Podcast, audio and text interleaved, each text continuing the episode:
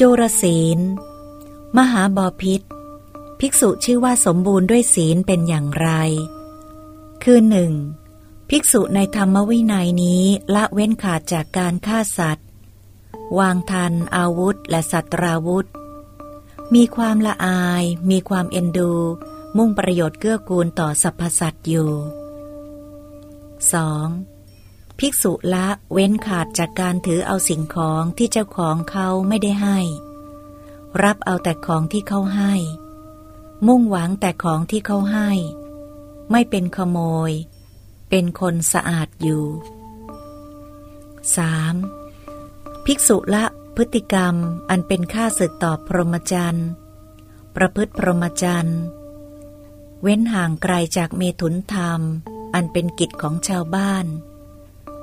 4. ภิกษุละเว้นขาดจากการพูดเท็จ คือพูดแต่คำสัตย์ดำรงความสัตย์มีถ้อยคำเป็นหลัก เชื่อถือได้ไม่หลอกลวงชาวโลก 5. ภิกษุละเว้นจากคำส่อเสียด คือฟังความจากฝ่ายนี้แล้วไม่ไปบอกฝ่ายโน้นเพื่อทำลายฝ่ายนี้ หรือฟังความฝ่ายโน้นแล้วไม่มาบอกฝ่ายนี้ เพื่อทำลายฝ่ายโน้น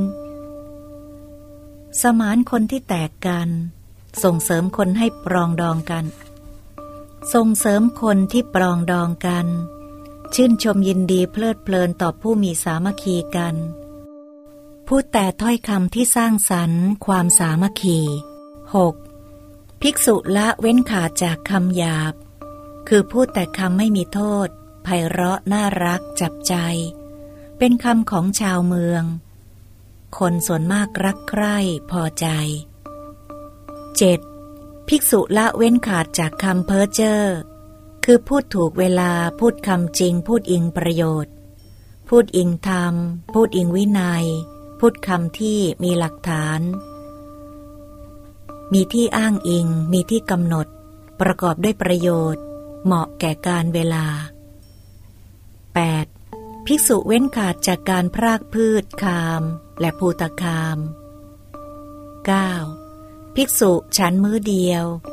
ไม่ฉันตอนกลางคืน เว้นขาดจากการฉันในเวลาวิกาล 10. ภิกษุเว้นขาดจากการฟ้อนรำขับร้องประโคมดนตรี และดูการละเล่นที่เป็นค่าศึกแก่กุศล 11. ภิกษุเว้นขาดจากการทัดทรงประดับตกแต่งร่างกายด้วยพวงดอกไม้ของหอม และเครื่องประทินผิวอันเป็นลักษณะแห่งการแต่งตัว 12. ภิกษุเว้นขาดจากที่นอนสูงใหญ่ 13. ภิกษุเว้นขาดจากการรับทองและเงิน 14. ภิกษุเว้นขาดจากการรับธัญญาหารดิบ 15. ภิกษุเว้นขาดจากการรับเนื้อดิบ 16. ภิกษุเว้นขาดจากการรับสตรีและกุมาลี 17. ภิกษุเว้นจากการรับทาสหญิงและทาสชาย 18. ภิกษุเว้นขาดจากการรับแพะและแกะ 19. ภิกษุเว้นขาดจากการรับไก่และสุกร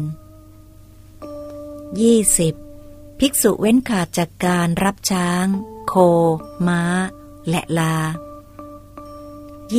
21. ภิกษุเว้นขาดจากการรับเลือกสวนไรนา และที่ดิน 22. ภิกษุเว้นขาดจากการทำหน้าที่เป็นตัวแทน และผู้สื่อสาร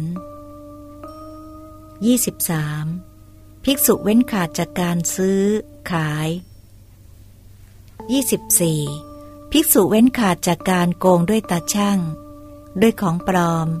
และด้วยเครื่องตวงวัด 25. ภิกษุเว้นขาดจากการรับสินบน